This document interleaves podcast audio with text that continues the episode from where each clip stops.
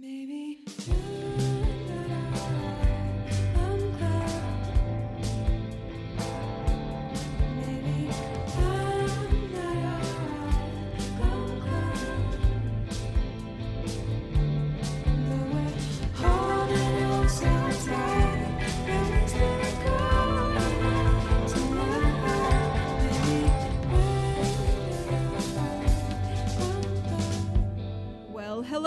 Welcome to episode two of Glum Club.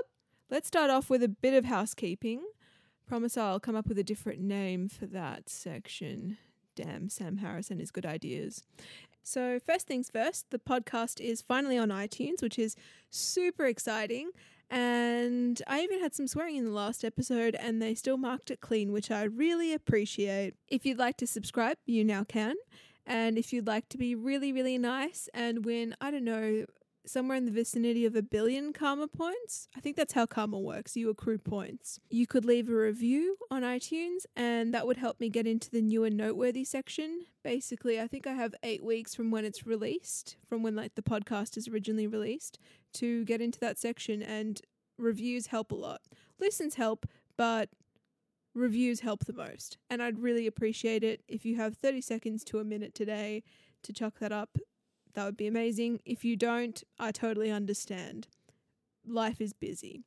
Anyway, um, otherwise, if you're not an iTunes fan or not a podcast app fan, or if you don't have an iPhone, then, you know, hop on SoundCloud, also on there. Just want to say a massive thank you to everyone who's listened to the podcast. There's been a really positive response, and obviously, I really appreciate it. Um, I've also received some constructive feedback, which I also very much appreciate. So if you have any thoughts, feelings, just things that you'd like to tell me, go ahead and shoot them through to glumclubpodcast at gmail.com. Or otherwise, if you have my details, you can just message me. It's cool. Or next time I see you, just like yell at my face or something. It's cool. The other bit of housekeeping I have to say is that I have realized that my current setup is not ideal. Basically, I have like a fancy condenser which has like a two way function, and I thought it'd be really good for interviewing people, and it definitely is. But for the sake of a podcast, I don't think the sound quality is high enough. I really think I need to get a separate mic and maybe set up a studio space or start renting a studio space in Melbourne. So I thought I'd put the call out. If you know a studio space that's available in Melbourne that's relatively cheap, or alternatively, if you know any businesses that would like to sponsor a podcast like this, please contact me, glumclubpodcast at gmail.com. I'm going to repeat that a million times. Um, I am definitely saving up for those things and I'm going to be applying for grants like right about now. But I just thought I'd put the word out. If anyone has any contacts, like please let me abuse those contacts.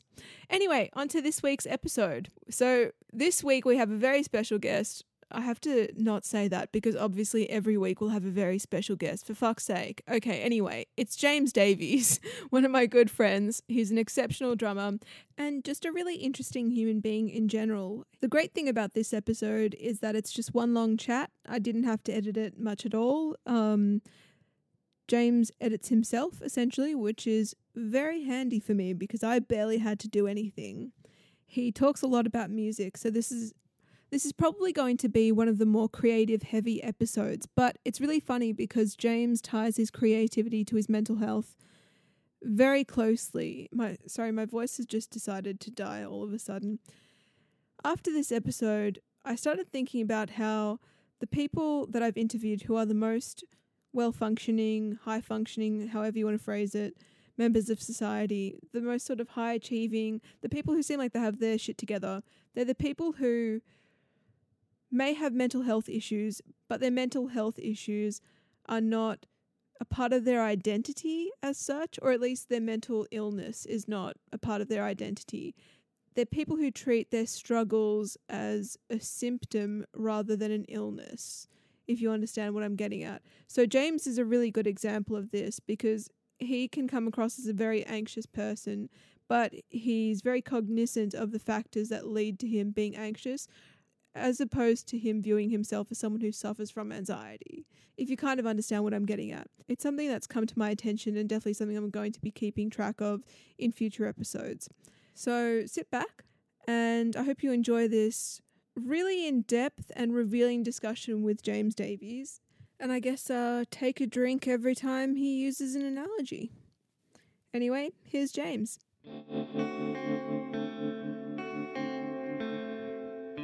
Hello. Hello. Yeah. Hi. um. So yeah, as I mentioned before, recording, I wanted to have you on because, like, yeah, on the surface, have your shit together. Dig a little bit deeper. Do not have shit together. Well, it's as Eminem said it so eloquently. On the surface, he seems calm and ready to drop bombs, but he keeps on forgetting the words that he wrote down. What a reference. Thanks, Marshall.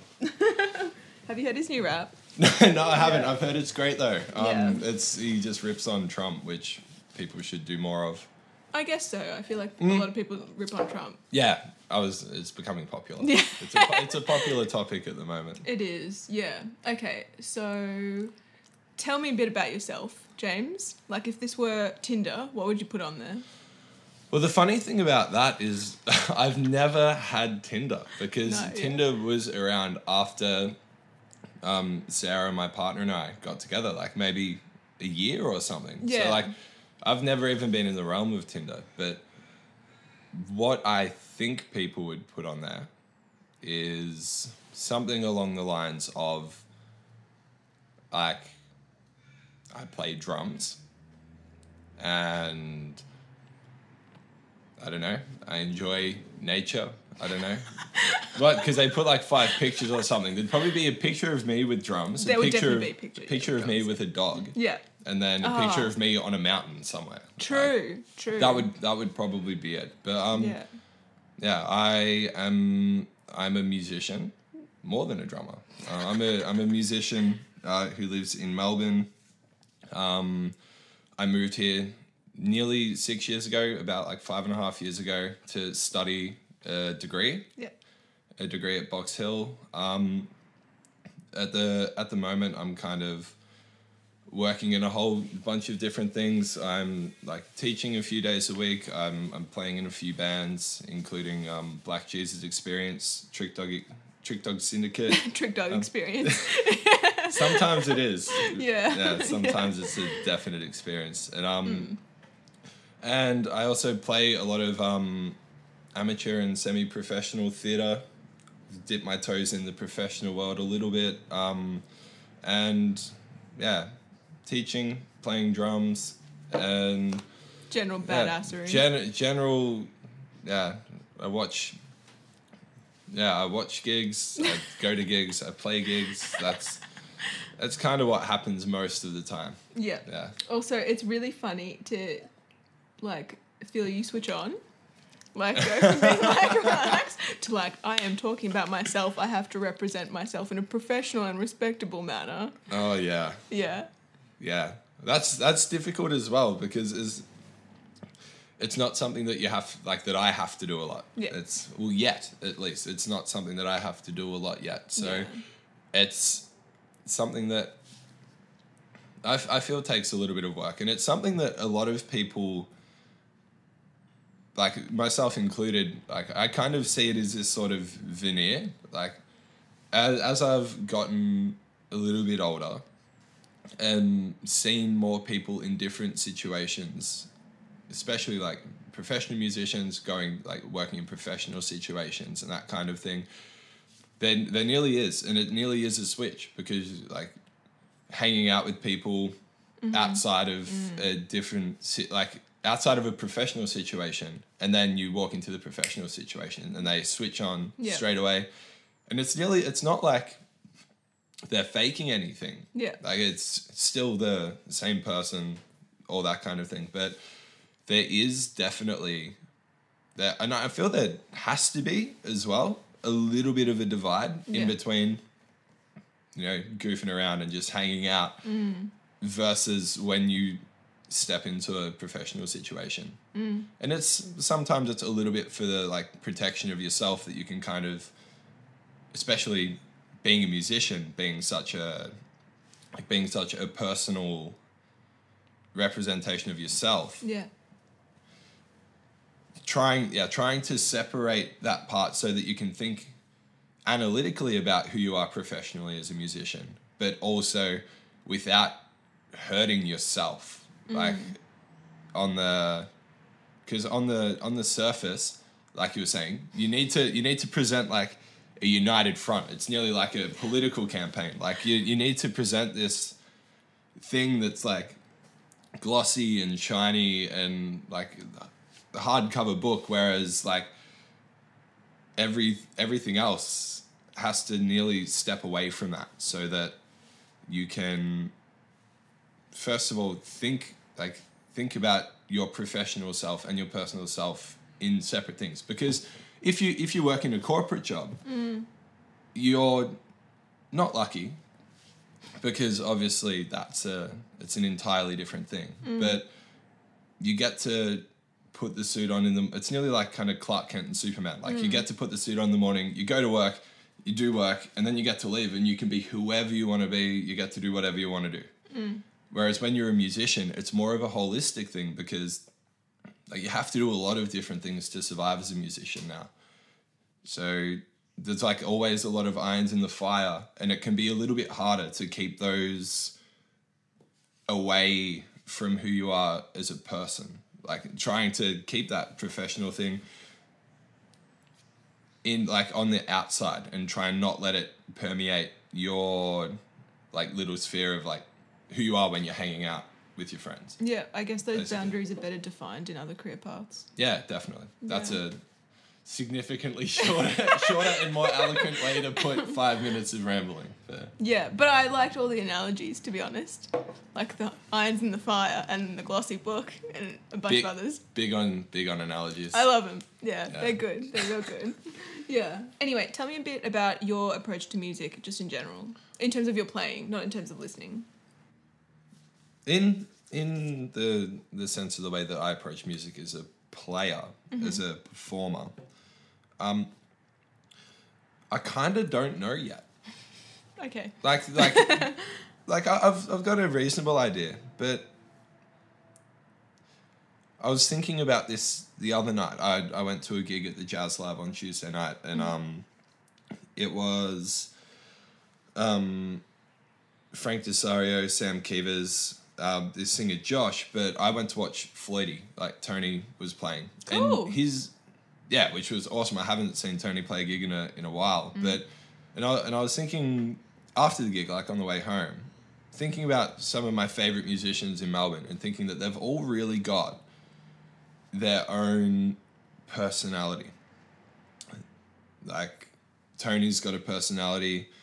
Like Danny Farrugia, like I'll talk about drummers. Like Danny Farrugia's got his own personality. Dave Beck, like all all those players all really have when you see them on the jazz gig at least you know they're also chameleons and can do whatever and like really serve the music but when you see them on a jazz gig they're really different people to watch play and that's the thing that i don't think that i've quite got nutted out yet like i i, I feel that maybe someone else would be able to tell me more about my musical personality than I have worked out at the moment. But but the way that I approach music from like uh like a, a perspective of like not necessarily a musical personality from a more broad broad sense the um I I think that the way I approach music is very holistic like I, I sort of approach music like I live it, I breathe it. I ev- like nearly everything I do revolves around music in some sense. Like, you know, whether I was, you know, having a shower half an hour ago, listening to a record, and then, you know, I was practicing, and then, you know, later, like I'm playing a gig tonight, and then I'll go to a gig after that, and then like ev- like everything I do. So, which is kind of why why I brought up the trying to keep that separation because because it is so all encompassing in my life. Um, it's very much just who I am as a person. It is music. Like I yeah, I'm always listening to music, always thinking about music, always thinking about like how I can be better at music, always thinking about you know people that I'd like to play with, um, like gigs that I'd like to work towards having in the future, and that kind of thing. I um yeah, I have certainly over time found it very difficult to have that separation because I, I nearly like I nearly take it personally when I can't do a gig like or if I can't do something or if I'm unavailable for whatever reason like that's and that's kind of where I struggle like because I am very very bad at that I'm very like I'm very bad at saying oh I'm like I'm busy. Even like you know, even if you just want to take a night off and you just say, "Oh," I, I feel that that's something I'm improving at, but it's something that over the time I've definitely lost where that line is in between like me as a person and me as a musician, and sometimes that line has to be more clearly defined because the way I approach music is everywhere. Like mm-hmm. it's every it's everything that I do, everything that I think about has in in some sense has something to do with music. Mm. Um, I have a couple of things Yeah. from that that I want to touch on. Yeah, definitely. Firstly, I think it's so interesting that you don't have that you don't think that you have a distinctive personality when it comes to playing like the Danny Farrugias and blah blah blah. Because I think you so do. Like I think as soon as you're behind a drum kit, you have such a personality that comes through. Yeah, yeah, and and that's something that I like which is which is kind of what I I mentioned as well that I I feel at this point definitely probably won't be the case in the future but at this point I haven't quite worked out what my personality is yet. So like what I- like what I was saying is that someone else would be able to tell me. Mm, I like I, I wouldn't be able to, but Yeah. once I figured it out, that'll be awesome. Like mm. that's kind of that's what I I strive for is that one day I will know. like I like I've been I've been giving a lot of thought to and I, I've been doing a little bit of writing and that kind of thing, but I'd love to release an album or so, an EP or something as a leader one day. Hmm. But then it was like crushing in the best way because I was like, but what what would I what music would it be? Like what would it be this? Would it be this? Would it be this? And then I was like, whoa, I haven't got that figured out enough yet. That's like Yeah. shelve that for 10 years in the future or something because I was hmm. like, I could do like a Latin jazz record or I could do like a funk record or I could do like a neo soul record or I could do this, I could do this, I could do this. And I ended hmm. up just, I ended up with like a list of potential stylistic and like, I suppose personality would creep into this as well, but hmm. a, a list of styles that I would love to cover at the moment if I was to do it now. Yeah. And you know, I don't think Miles was that prolific. Like I, I had a record in every style and I had it fully thought out. I knew who was gonna play on the records and mm. everything. And wow. and there was like fifteen or something. And I was like, all right, we'll hold that. You're gonna need money for that. Yeah, that's that's yeah, grants come out next month. yeah, they do. No, but that's yeah. So that's something that was actually like a very clear cut example of I was trying to not pigeonhole myself, but trying to figure out what I would like to say if hmm. I was to say something under my own name as a musician, and I couldn't. It just it was overwhelming. Like I just kept thinking of things. I guess, but you can do all those things. Yeah. Not all at once. Yeah, not yeah, exactly, not all at once. I Yeah. suppose that's the that's the lesson. Yeah. But, but I yeah, I definitely think that I, I probably do have a very distinctive musical personality that one day I that one day I will be able to put into terms. but Yes. Mm. Um, but yeah, just on the note of like releasing heaps of albums, like King Gizz have like five coming out this year. Four, they're five. crazy. I saw them play at Glastonbury and it was just like you know, uh, Chris from Black Jesus and I, we went and watched them together with Louise, his partner, and we were kind of, you know, wandering across the vast expanse of this festival that is just so big Yeah. that and we're like we're walking towards the tent and we're just like, oh, these guys are like in it's like what is it like Thornbury or Northcote or something. Yeah. I've never seen them in Melbourne. Yeah. Never. And here we are on the other side of the world, watching them play for the first time, and it was mind blowing. Like they were, Yeah. they were incredible. They were Yeah. great and prolific because I think that was in June, and they've like released two albums since Yeah. and they'd already released. Yeah. They'd already released one this year or one or two, and yeah. yeah. It's hard to keep up with. Like I think the last album I properly listened to was the Microtonal Banana, Oh yeah. which also hands down the best album title of 2017. Definitely. Okay. I'll have to yeah. put it on the Flying. Microtonal Banana. Great. Uh, yeah. Um, yeah, but I mean, I know Stu from King has his own like studio setup. Yeah, yeah. Yeah, so, I think they're they're yeah. pretty well and they spend so much time on the road that yeah.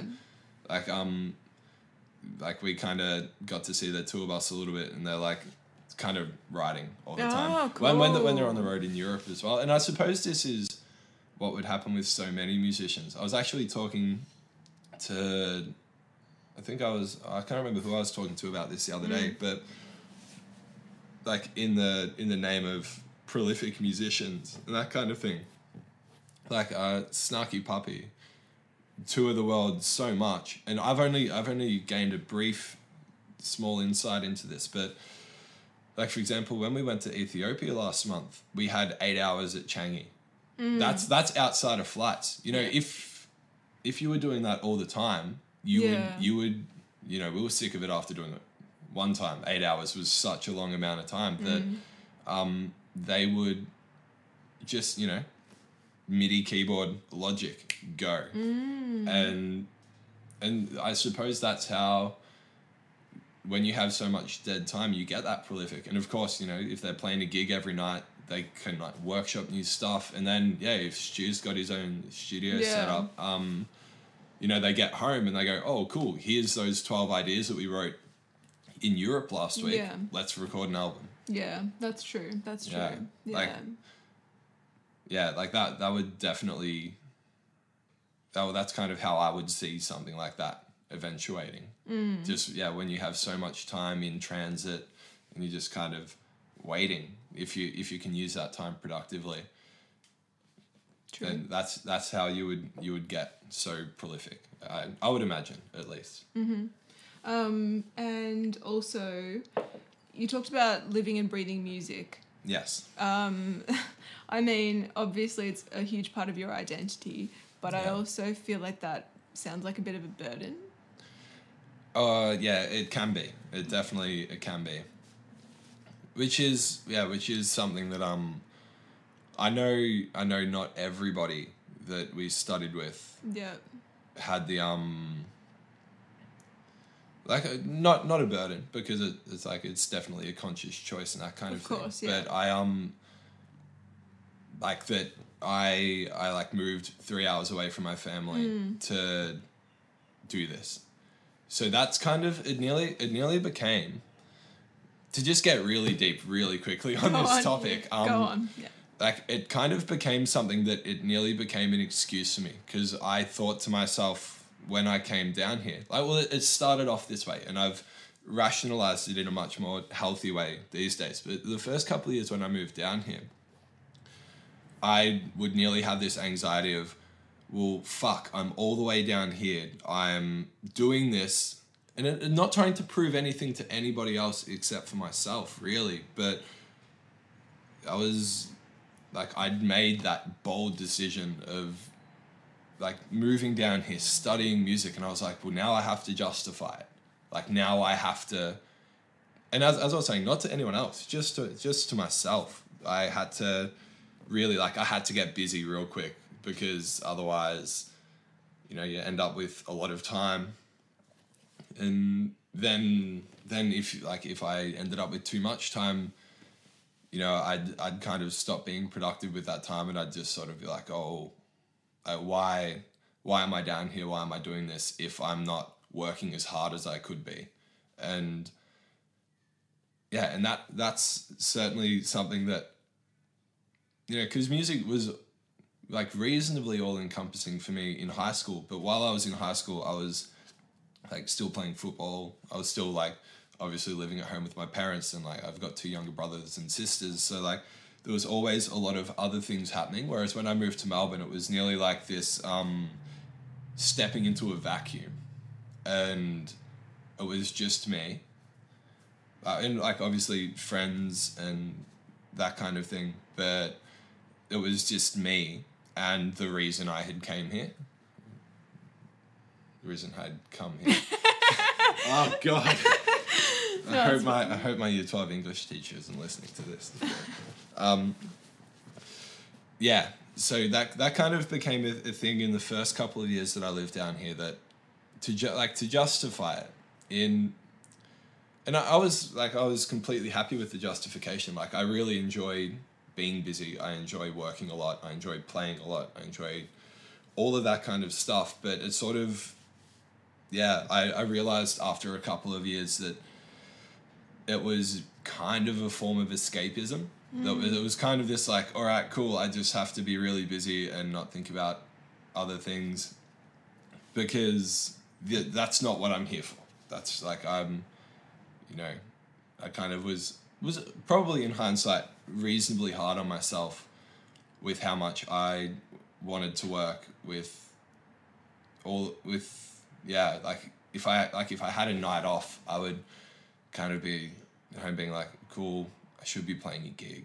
Or whereas like now I've become comfortable. I had a, a, a patch a couple of months ago where I had like I think three weeks without a gig and it was cool. Like I got to hang out with some friends went out for like dinner and drinks with some friends and like you know got to s- spend time doing things outside of music which is something that a couple of years ago I wouldn't have been comfortable with it all that would have felt like dead space to me or like dead weight and um yeah it was something that then also when I was in the first couple of years of uni if I didn't have gigs I would go home and work like um go home to my parents house Oh and, yeah. like and I'd go and work on the farm with my dad. Yeah. And um which was awesome and it got me through the first couple of years of uni, but it was um definitely not what I wanted to be doing with my time. So that's when every time I'd go home and I'd come back to Melbourne a little bit hungrier because I'd be like, cool, I really don't want to have to do that next holidays. And then, you know, I'd go and do it again. But it would maybe be for a couple of weeks shorter or or whatever. And then I'd come back and be like, right, yep, I've got to work harder this semester so that I um so that eventually I don't have to do that. And like I was I was able to sort of figure that out after a couple of years. But it was um yeah, there's just all these kind of intrinsic and extrinsic motivating factors behind why I wanted to work so hard. And you know, it's and then yeah, I kind of let that be who I was for a couple of years before, you know, I kind of finished uni and had the existential crisis that I'm sure many people have when I'm ready for this. yeah. Well, yeah, well, because when I when I finished uni, it was great because you know, like uni uni was awesome, and I had a really good time studying, and it was fantastic. It was everything I wanted it to be. I'd wanted to study at Box Hill since I was twelve. Like I'd I'd spent like six or seven years waiting to do this, but then by the time I got to the end, I was super happy, and I was like, great, let's do this. And then in February, everyone went back to uni, hmm. and I and I was at home, and like not even just my housemates, but I just saw everybody like on on Facebook or like I'd talk to people and they'd be like, yeah, yeah, starting back at uni next week or whatever, and I was just kind of, you know, I was teaching a couple of days, and then I was playing some gigs, and I just sort of had that gnaw that gnawing feeling of oh okay i don't i don't have sort of not the excuse but i don't have the uni degree now. That like you know when i talk to people hey what are you doing? Oh you know i'm, I'm studying um, this that. It was just that's it. It's like okay that's finished. Now i've got to move on to actually doing this. Like i you know I, I don't have to go to arranging at 10 o'clock on a monday morning. You know i've just got to be again working. Like I've, I've, Yeah. just, I've just got to be like playing gigs or practicing or all of that kind of stuff. So yeah, it was definitely a um an interesting an interesting period for the maybe it was the first two or three weeks after everyone went back to uni the next year that yeah that definitely made me think again you know like is this what i want to be doing? Now uh, when it became a career choice instead of a uni degree when it became actually a, a real world thing that was like cool it's me versus and not in a competitive sense but it's like me versus the world of of music. Yeah. like and i've kind of got to find my little thing and get in it on the ground floor now and work on building a career and building on playing with people playing with different people getting to network and and meet people outside of outside of uni because that was all sort of hand handmade for you at uni it was Yeah. you um like you would be walking around all the time there'd be people there whereas now i was you know i wasn't practicing in 111 i was practicing Yeah. in my bedroom. And you know people weren't walking past like i wouldn't you know just see someone and we'd stop and chat be like oh cool we should play together next week. You know it, it became a thing that you had to consciously do that and you had to which again was my first time living in melbourne outside of having that crutch. So it, it became a little bit of a, a thing for a couple of weeks where I was like, oh wow, this is this is much harder than it was at uni. Am I sure I want to be doing this? Which I obviously Are you sure? yeah, very, very. and that and but I think I think that's the um that's the important thing as well is that to to speak incredibly vaguely and broadly, but a lot of people are a, a little bit scared of that challenge. That it's hard. Like it's there is it's such a for it to be such a personal art form and it's I suppose it would be like being an actor and like never getting cast because you're too short or Yeah. you're whatever it's you know it's a it's a very personal thing for you to build your career off of your um you know how it nearly comes down to sometimes to just how much you want it or how much you can't live without it that um yeah but I, I was very lucky very lucky to go through that little bit of a struggle and it wasn't too much of a struggle but just that kind of internal battle that when i got to the end of it it was like having a sword in the fire that i kind of got out and i was like well no i do really i do really want to do this and you kind of need that conviction at least Yeah. and which is what we talk about the when we were talking about the the creme brulee of life earlier that um you like you need that you need that crystallized sugar on top you need you- Another analogy. another analogy Yeah. but, but you need you need that conviction at, at least outwardly yeah. it, like because in inside um is the You've got the creme. you've, got, you've got the sweet gooey creme but Yeah. it's um yeah but on the, like on the inside even if it's below that sort of facade you you've always you've always got doubts about everything that you do. Like eh, like I was mentioning earlier like every every gig that I take I'm like oh was that the right gig to take? Is that going to be putting me with the right people putting me on the direction that I want to go? And I suppose to reference earlier as well that like once I work out exactly what I want to do, that might become easier. Like that might become more clean and defined, and I might just go, cool. I I need to take this gig uh, because I'll be playing with X, Y, and Z, or we're playing this kind of music. Not going to take that gig because that doesn't serve who I am as a musician and where I want to go. But it's becoming more clear cut as I get more experience and that kind of thing. But the the sort of to it, yeah, the toing and froing of oh, is this the right decision to make, or because it's all me. Like it, it's at the end at the end of the day, no, like I don't have a manager or anything. Like no one's booking the gigs for me. It's Yeah. me. Um, and sometimes sometimes that burden of responsibility of choosing your own adventure mm. is a little bit intimidating. Which is so funny because so many children enjoy that. Yeah. Yeah. Anyway, so that was a lot. That was really dense. There's a lot of things I could talk about. Hmm.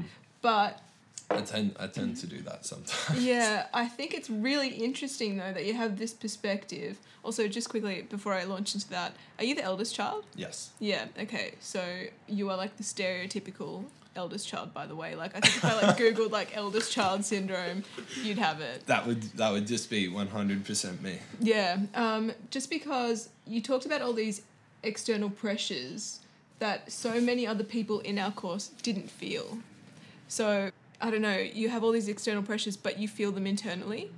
Yeah, yeah, which yeah, which is kind of why I like I'm still working on building that little bubble Yeah. of of keeping those pressures external and not letting them affect me as a person. Like Yeah. there's yeah, it's also like can happen musically as well like certain gigs that I've been on that you know I, I'm I'm fairly good at, at taking feedback and critiquing that kind of thing because I I've come like I try and consciously realize that they're not telling me as a person. they're telling Yeah. the professional me, Yeah. the the drummer me. Yeah. You know, they're not telling me that we're hanging out having a beer before the gig. They're telling me after the gig, oh, by the way, on that tune, uh, something was a little bit weird or something like. But they're telling Yeah. the prefer- they're, they're yeah. telling the the outside me. So I I really had to spend a lot of nights on the phone to my mum talking about how I shouldn't let that affect me as a person. I should just let that be. You know, if I was a business person, that's on my desk on Monday morning. Yeah. That like I can't it internalize it Yeah. because otherwise, you know, that's when people end up with some pretty, pretty heavy hang-ups, I think, is when Definitely. too much of it becomes internal. Yes. But I think the reason why those external, I don't know, that external feedback could affect Yeah. you is because I feel like you have an extremely harsh inner critic and you put a lot of pressure on yourself. So it's just like adding to the load. Oh, But yeah. obviously, nothing anyone else can say will affect you more than what you think yourself, Yes. surely. Yeah. Because, yeah, it's obvious, like knowing you, that you really judge yourself quite harshly. Yeah, tha- and that that kind of like when you say about adding to the load of it is that they would say th- like I say they it's, it's such a so, so fucking horribly vague and insert person on a gig or whatever Yeah. like let's let's just say you know play a gig one of the tunes I kind of like blow out the end of it or something and they Yeah, cool sure. like you need to learn that part of the tune better whatever then that sort of feeds my inner critic that then would go why didn't you know that? Why like why didn't you know that tune that was the gig. I mean, you, you didn't learn it or you didn't know it or you forgot it or whatever. But then that would just kind of like my inner critic who's sitting next to me by the way um, would would sort of know exactly what they were talking about, but would think of it in a lot harsher and more direct terms, basically. Yeah. They might say something completely vague, and they'd be like, like my inner critic would go, you know, that means that like you totally screwed the whole thing up, and it's Yeah. I and that and yeah, so it kind of does and it, again, I'm getting better at separating it. Yeah. But in in years gone by, that would definitely just kind of go all right straight from the like straight from the person that said whatever they said straight to my inner critic that would like turn it up by five and then I and then I would have to deal with it. But, yeah.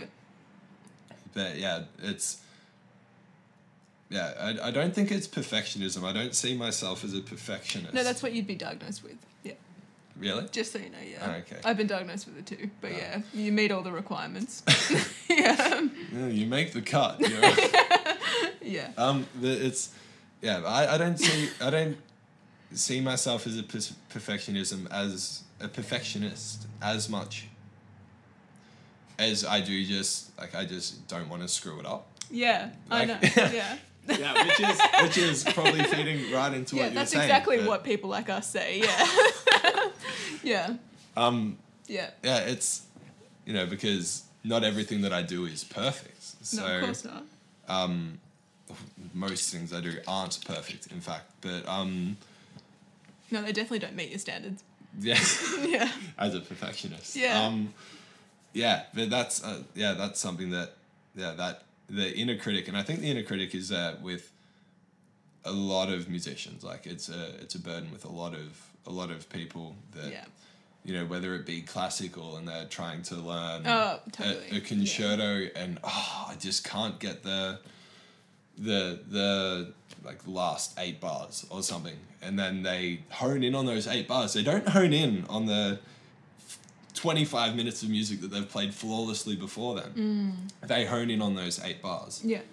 and I think that that's definitely something that um, then would spill into the jazz world of oh cool I like man why can I really burn on autumn leaves but you know you give me like I don't know Cherokee and I just choke up and I, I mm. can't play over the B section mm. and then so instead of focusing on man I'm trying to play this tune at 300 and I can I can really nail the the A's, but the B section sucks. So they focus on the B mm. instead of which which is also can be constructive if you know how to do it in the right way because Yeah. work you've always got to be defining and working on your weaknesses in order Of to course.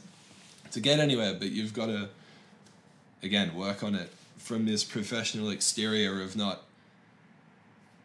you know like it's not you personally it's you as a musician Yeah. that can't play the B section. So cool. so cool. When I when I hit the practice room tomorrow, I'll just work on the B section. But for now, I'm just gonna chill out and you know not give myself a coronary over it. Yeah. Yeah. That's a good approach. I really think that like I don't know, you're rehabilitating your mentality. It's a it's a long process, but Yeah. I think the the biggest thing as well is real is kind of realizing that you're doing it Yeah. because sure. you don't most of the time Yeah. because you just everyone's in their own little bubble of who they are as a person internally and you've just got to realize that um, if like if you are doing something like that then you've you've really just got to be constantly seeking like outside advice from other people because then they can go oh cool. You're really being too hard on yourself about that. And even it, it takes a lot of times to be told that to to realize that that's what you're doing. But eventually one day you're going to go oh shit. I am being too hard on myself about that. Oh i just need to chill out about that. That's okay. That'll happen. Mm. Like and like kind of trust in the process but like i think the the probably the worst example that i can think of it is the people that are really hard on themselves but then they don't put the work in Yeah. like that's that's just a basket case waiting to happen. Yes. Is that yeah, if you if you're really hard on yourself, you've got to match that. You've nearly like got to be able to hold that up by being able to put in the amount of work that you yourself are happy with. Yes, and unfortunately part of perfectionism is that that it can actually be like paralyzing. Yeah. So if you do put too much pressure on yourself, then you don't do the work. You don't do the work because you're like, oh, it's not going to be perfect. There's no. It's yeah, Yeah. It's kind of like um, like I was on this recording session last week, and in the past, and I know because I still feel it there, but I'm able to go, nah, get lost. Like, but we were on this session and we recorded this tune, and I could hear there was one part that I just wasn't quite hundred percent on, and I was like, oh, that's like, oh, is that dragging a little bit? Uh, is that, uh, uh, and I kind of sat there, and then I was like, that doesn't really matter. Like you listen to the seven minutes of music, like you can't really tell. It's like on this on a recording that um hasn't been released. I really hope it does one day because I, I'm still really proud of the last recording that Up Up Away did it as did as a band. Um, there's a drum fill in the middle of the tune, and it's three notes. And I rushed the second one. This is psychotic, by the way. No, no, no, no. But this is this is just showing my rehabilitated mentality. Yeah. Is that I sweated and fretted and just blew out about that, but now I listen to it and I can't actually hear it. Okay. Like I can't hear where it is. But at the time, because it was so personal, we were in the room, we were recording with some musicians, like the guys from Cactus Channel that I really, really respected Oh yeah. and that kind of thing that I was kind of sitting there going, oh man, like I, I blew that fill, but I'm, I'm sure no one else in the room knew what I was talking about. But and now I'm I'm the same. I'm kind of like, yeah, you know, so it's a little bit rushed, but you know, it doesn't it doesn't affect the tune. We recorded it without a click. Like it was, you know, what are you gonna do? And, and it was um and it was vibey. Like the whole tunes was really vibey, and the um that fill really didn't take. It was nearly like this um sense of like um the overly inflated sense of grandeur that I'm like that drum fill is the most important part of the tune and it has to be 100% right. It has to be absolutely perfect or the whole tune's throw it in the bin. But it's not and it's not that important. And I think I've I've come to realize that afterwards.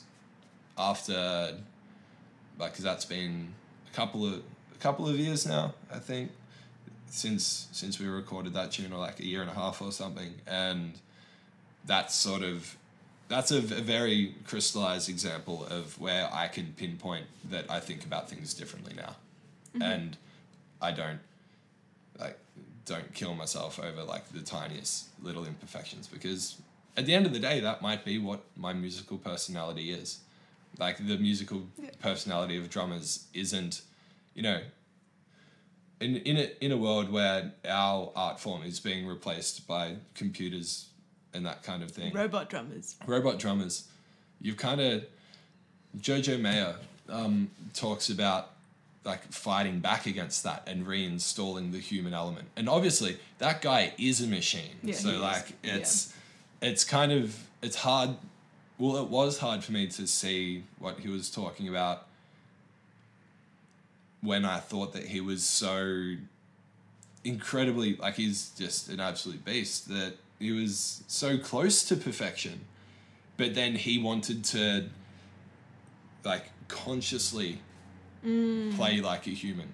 Because especially playing like drum and bass and that kind of thing man you're never going to be able to play as fast as a drum machine. Like, you're never going to be able to. And you're not going to be able to do it for three hours at a rave Yeah. or whatever. Like, Yeah. you're not going to be able to you just can't. So not don't bother but realize that what you have to offer is something different to what the machine has to offer. Absolutely. so that's sort of where I've come around, and now listening to some of my favorite drummers, I can hear, oh, cool, like, like there was this record I was listening to the other day. I'm like, oh, she always rushes that part, or or like when it's something like that, and or like he always sort of mishits this cymbal in this section. Like, but that's that's kind of cool. That's part of the vibe. It's part of the humanity of of playing being a real person. Being a bag of flesh. Yeah. Yeah. Well, there's a there was a really funny um I think it was for ASIO the Barney McAll thing that was um that that really funny picture of a reptilian Mark Zuckerberg that was like I steal your data so I know how it feels to be human. Yeah. Something Um, along the lines of that. Okay, so moving on to anxiety, what part of your life, like, is it is your anxiety related to music or is it related to other parts of your life? Um Because I know that you've like I've witnessed you experience social anxiety. Yeah. Well, I, I think it's um definitely got to do with music more, Yeah. but sometimes it's actually really funny. I get anxious sometimes about and again in the past like I'm a, a little bit reformed on this and I'm getting better at it all the time. Yeah. That um sometimes I would let the music of things it like inf- influence the rest of my life. And i would get but i would get anxious about that influence mm-hmm. of you know if there was six weeks where i was just booked solidly i'm like oh cool but i'm going to miss out on watching my little brother and sister grow up. And then that would but that would then become an anxious thing that i nearly wouldn't enjoy some of the gigs because i'm like oh man I, I shouldn't have taken this gig. And instead of just being like you know water under the bridge it is what it is i'll um like I would I would really take that personally. and yeah, it's still something that I'm getting better at all the time. Like I had a family thing a couple of or a couple of weeks ago, or last week, in fact, that um, like I had a gig that night, and it still took me talking to my mum about it to realize which was more important in the situation. Like, because the thing was during the day, and I had a gig at the night, but at the end of the day, everyone was go- like my entire family was together for the first time in a couple of years, hmm. and it, it took that. It's still, and it's sometimes it still does take that little bit of an outside influence for me to gain strength in myself to be able to prioritize what's important, hmm. because sometimes in in the past that really plays into my anxiety of like I would be at a gig or the uh, or the opposite and I would be somewhere else and I'd just be anxious about the other one that was happening without me. Yeah. like so uh, yeah whether that's like a just overinflated sense of fear of missing out or whether it's anxiety or like however you would would pinpoint that it's that's sort of how it would affect me personally is that I would and I think that's because I was always very conscious of the fact that I moved so far away Yeah. that then you know it, it was nearly like um like I would I would think about it the way that it, it was when I left. Like when I left, I'm one of the eldest in my extended family and everything was still very much everyone was still in high school or primary school, everyone was still together. Whereas like and I was applying that ideal to the current situation. Whereas in the current situation, you know, one of my cousins lives in Karratha, my brother's been living in Darwin. Um, the the situation's very different, but I kind of wouldn't for for anx- like for anxiety or whatever, I wouldn't let go of how I was already thinking about it. And then and and then I would be really hard on myself again in that situation where I'm like, well fuck, I've made the wrong decision here. Instead of being like, ah, I've made the wrong decision, like I you know, I should I should have thought about this and this before I made that decision. Instead, I just kind of rushed into what I was doing. Ah, next time. Instead of doing that, I would use that to kind of then, in, instead of being able to really be where I was, I'd be like thinking about other things at the same time. Yeah. Sorry. yeah. yeah so that's kind of that's sort of how it would spill into life outside of music but like life inside music it's yeah it's just i suppose the perfectionism that we were talking about earlier is the main source for for the anxiety Yes. Like, do you know much about the Enneagram? I always jump around, sorry. the what The Enneagram? no Okay. can't say so i do Personality types. I'm trying to figure out if you're like more one, three, oh you were, five. talk- you were talking about this yeah. the other day So Yeah. type ones are perfectionists, and I mean you meet all the requirements. Don't even worry about it. Um, all those, try. yeah. Threes are people who aspire to be successful, and they're really concerned about being unsuccessful. Like that's their greatest fear of like living a life where they haven't achieved anything. Mm. And then fives are people who are like constantly in their heads, like overseeing everything, thinking about everything, taking it all in. And I feel like you have elements of all three. yeah probably Yeah, I'm, I think you're probably still a type one though. predominantly yeah. An interesting an interesting thing that I read um about com, like about the perfectionism thing and it's kind of helped curb my perfectionism somewhat that Okay. um because like we were saying earlier it can be debilitating you know if you if everything has to be perfect well then you'll never do anything Yeah. because there's no you know I'm sure people don't listen to records that they recorded like oh like I don't know people in their 50s or 60s now don't look back 30 years ago and go man that that recording is incredible. It's the best thing I've ever done. They're always looking back and being like oh oh I really should have oh why hadn't I started checking this out? Or why why didn't I do that? Mm. Oh well I'll do it now. Yeah. in but if they had have had that mindset beforehand that they're like okay i'm 24 and i'm a musician this has to be the best thing i've ever done. Well then you, you're never going to hit record. Like they never because but also like how boring would that be? Because then you don't have anywhere to go. Yeah. like you're you're already at the destination.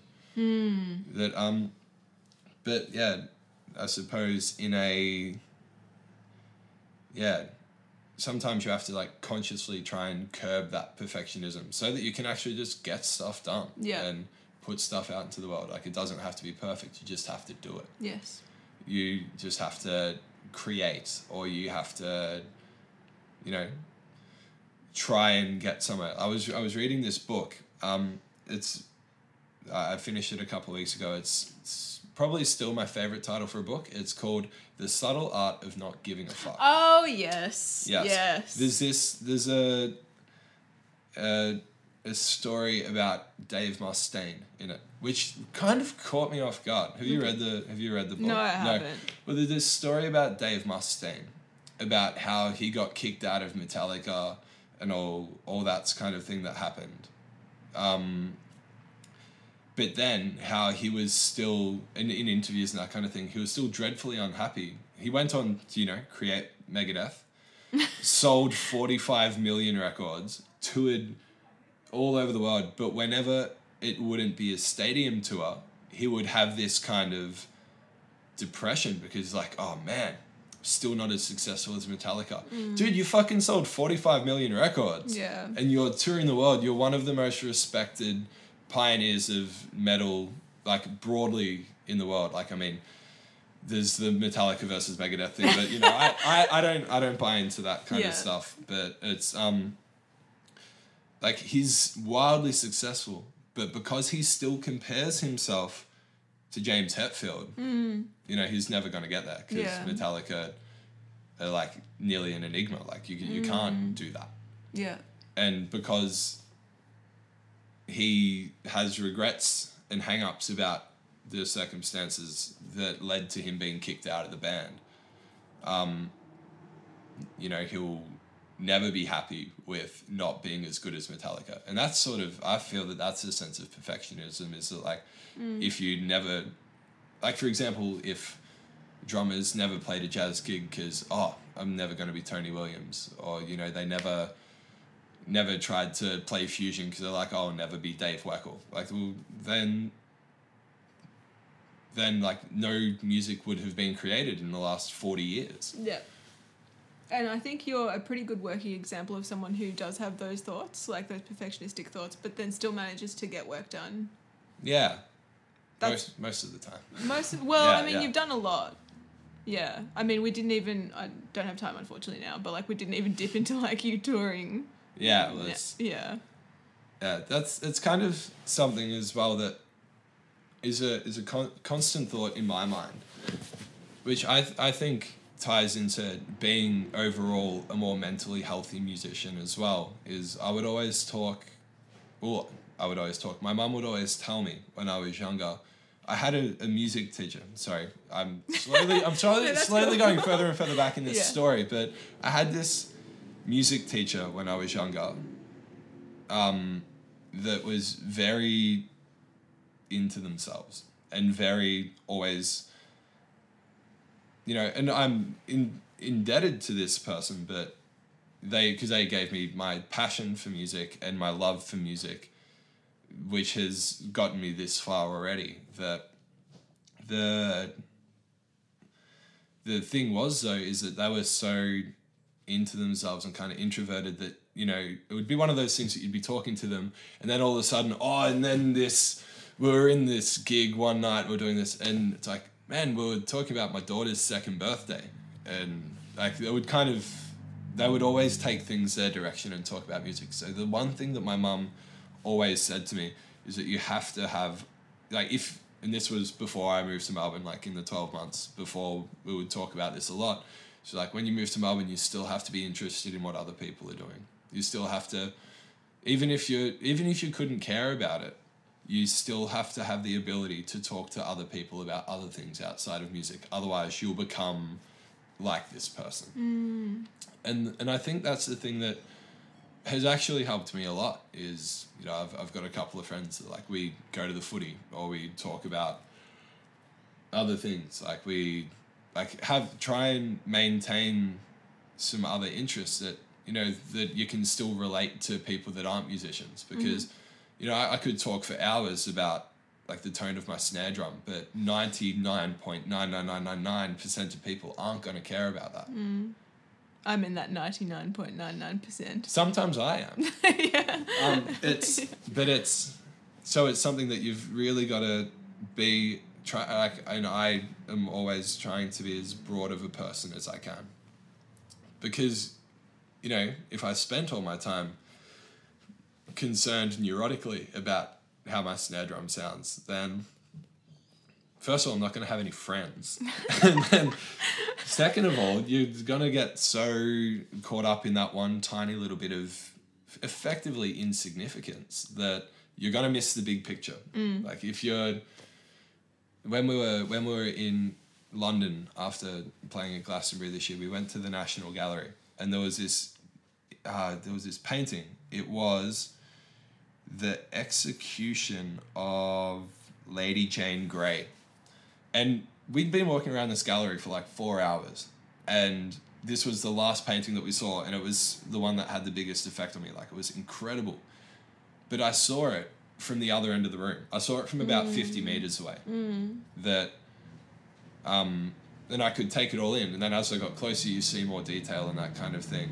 But if I had stood right in front of it, I probably wouldn't have appreciated it. So, like being able to kind of take a step back and be able to see how it all sort of plays in into each other and be able to see the big picture is sometimes more important than focusing on your snare drum sound or talking to people about just yeah just blue note miles records or you know you've got to have broad interests and that also gives you a, a kind of a benefit because then you can talk to more people and if you talk to more people then you know studies show people that don't don't sit in their bedrooms are, are happier than than people that only know how to talk about mm. certain things Getting more of that human element. yeah, in- exactly. Yeah. being human, not being.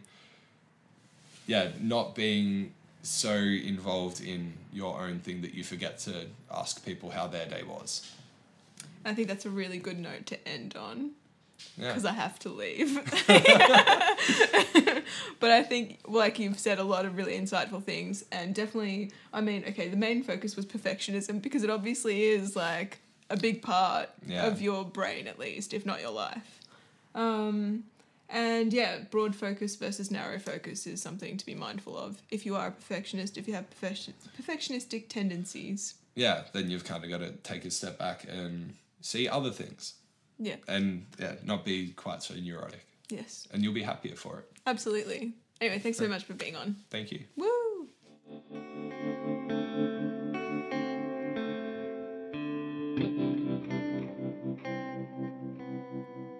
So, thanks again for tuning in this week to Glum Club, and I'll be back next Monday with another episode. I'm going to try and crank out a few other extra episodes just to get that extra chance of getting into the New and Noteworthy section on iTunes. Listening time is a massive help. So, yet again, subscribe if you'd like to, uh, chuck us a review if you'd like to, or otherwise, just keep an ear out. And I hope you're excited for the next episode as much as I am. Thanks so much again. Bye. Maybe